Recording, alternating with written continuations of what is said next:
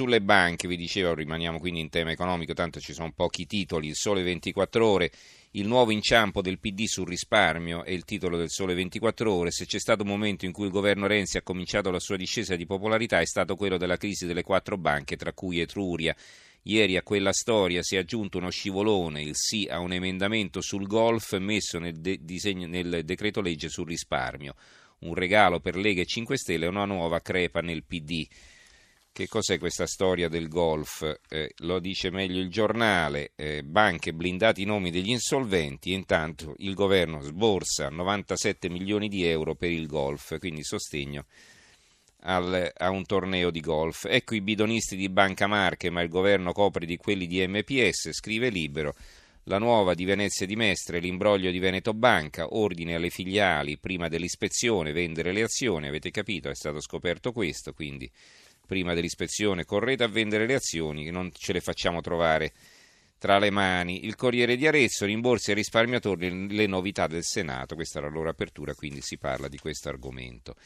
Allora, eh, l'ultimo tema di questa sera eh, lo introduco con la lettura di eh, due eh, titoli in prima pagina. L'apertura della Libertà, il quotidiano di Piacenza, bullismo, allarme Piacenza, litigi corali nelle chat, i più deboli finiscono nel mirino, uno studente su due è vittima dell'odioso fenomeno, l'appello dei dirigenti scolastici. E poi il Corriere dell'Umbria, Giornata contro il bullismo, le vittime raccontano confessione shock di una ragazza di fronte ai coetanei, selfie a seno nudo, ma il volto è dell'amica e quindi capite bene poi cosa succede.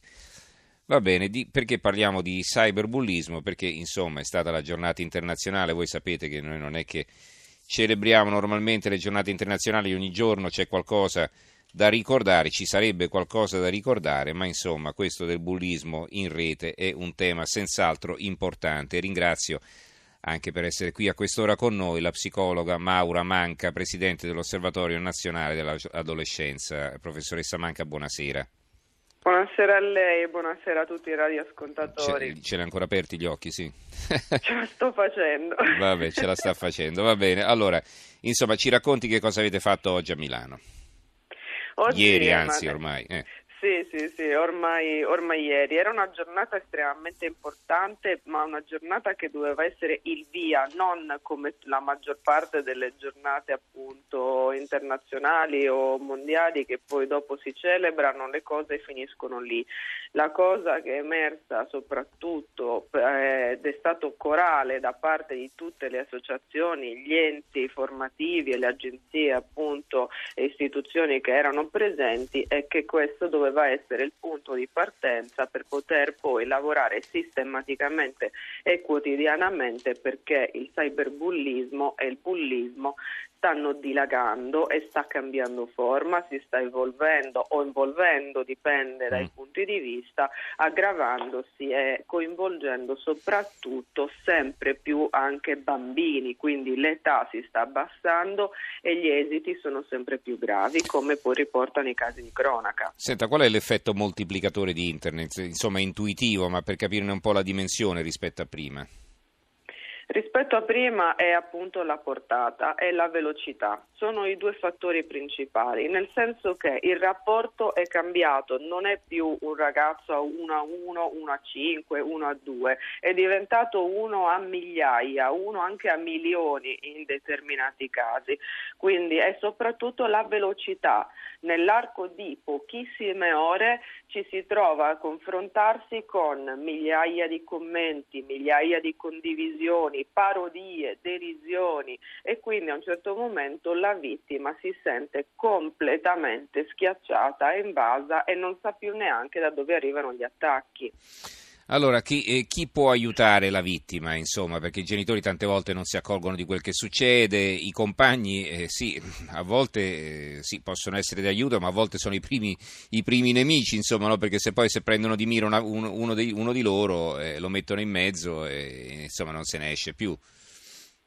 Ci sono varie, vari aspetti, sicuramente è vero che i compagni sono quelli più vicini, sono quelli che tendono appunto a prendere di mira perché conoscono la persona, però ci sono quelli che non sono coinvolti direttamente, che tendenzialmente non intervengono, non denunciano non prendono posizione, fanno un po' da spettatori, ma sono da spettatori che comunque rinforzano il fenomeno. La maggior parte delle vittime, quello che ci raccontano e ci dicono ma perché non intervengono? E oltretutto sono anche quelli che condividono. Perché è vero che un bullo, un cyberbullo ha magari fatto un video, messo, diffuso in una chat o comunque messo su un social network, ma migliaia di utenti, di altri compagni, di altri amici, di altre persone che dovrebbero comprendere che quel tipo di condivisione sta alimentando il fenomeno, è quello che alimenta, è quello che poi dopo uccide in un certo senso quando abbiamo avuto i casi di, di suicidio o comunque abbiamo i casi di tentativi di suicidio che sono ricordiamolo, uno su dieci nelle vittime sistematiche di cyberbullismo. Beh, è chiaro che questo poi succede perché alla fine ci si sente soli, no? Cioè, non, non, Assolutamente. Non sì. sai a chi rivolgerti, a chi chiedere aiuto ed è la disperazione, no? Esatto, c'è una, all'inizio si, si, tende a, anche la vittima stessa sottovaluta all'inizio, non crede di essere capitata in una rete, anzi tante volte col cyberbullismo non ci si rende neanche conto perché magari tutte queste condivisioni questi video, queste immagini vengono diffuse alle sue spalle, quindi lui non ne ha consapevolezza, a un certo momento si trova che qualcuno lo avvisa o comunque che lui riesce a vedere quello che sta succedendo e non comprende la reale entità l'entità delle cose. Quando invece avvengono all'interno delle classi o comunque nelle chat in maniera sistematica e quotidiana, quindi non arrivano ancora alla diffusione web e alla diffusione mediatica anche in un certo senso, all'inizio pensano che magari passi, magari è una questione del momento eh, e quindi poi non denunciano nell'immediato e il tempo passa, si sentono sempre più incastrati in questo ruolo, a volte si vergognano di dirlo, a volte hanno paura di dirlo ai genitori,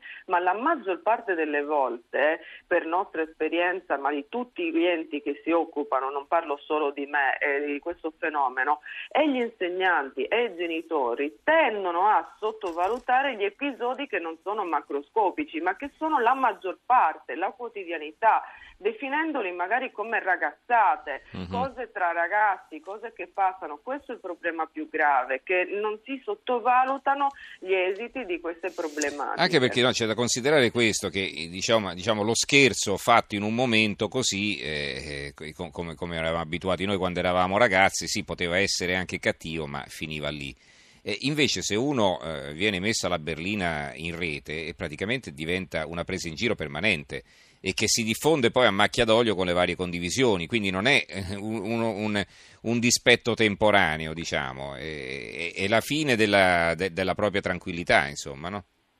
Della propria privacy, anche perché gli scherzi ci sono, anche quelli di cattivo gusto, però c'è comunque un inizio e una fine, c'è comunque un tentativo di fondo di eh, divertirsi. In questo caso invece c'è un discorso di prendere intenzionalmente di mira una persona, uh-huh. non tanto per una, una qualcosa che è successo, un aspetto fisico, Così, per cattiveria, per sfogo. Esatto, uh per cattiveria, per sfogo, per, per noia. ricercare uh la popolarità, perché uh-huh. Molte volte questi video diventano virali e le persone prendono like e commenti e quindi acquistano popolarità semplicemente per queste angherie, perché tanti ragazzi vanno a cercare queste situazioni, vanno a mettere il like nei commenti più eh, aggressivi, nei commenti più uh, violenti, quindi c'è una sorta quasi di eh, tentativo di alimentare tutte queste situazioni anche dei ragazzi mm. stessi proprio per ricercare questa forma di questa vetrina social poi fondamentalmente. Bene, grazie allora alla psicologa e psicoterapeuta Maura Manca che ricordo è la presidente dell'Osservatorio Nazionale sull'Adolescenza. Grazie professoressa e buonanotte. Grazie a voi, buonanotte.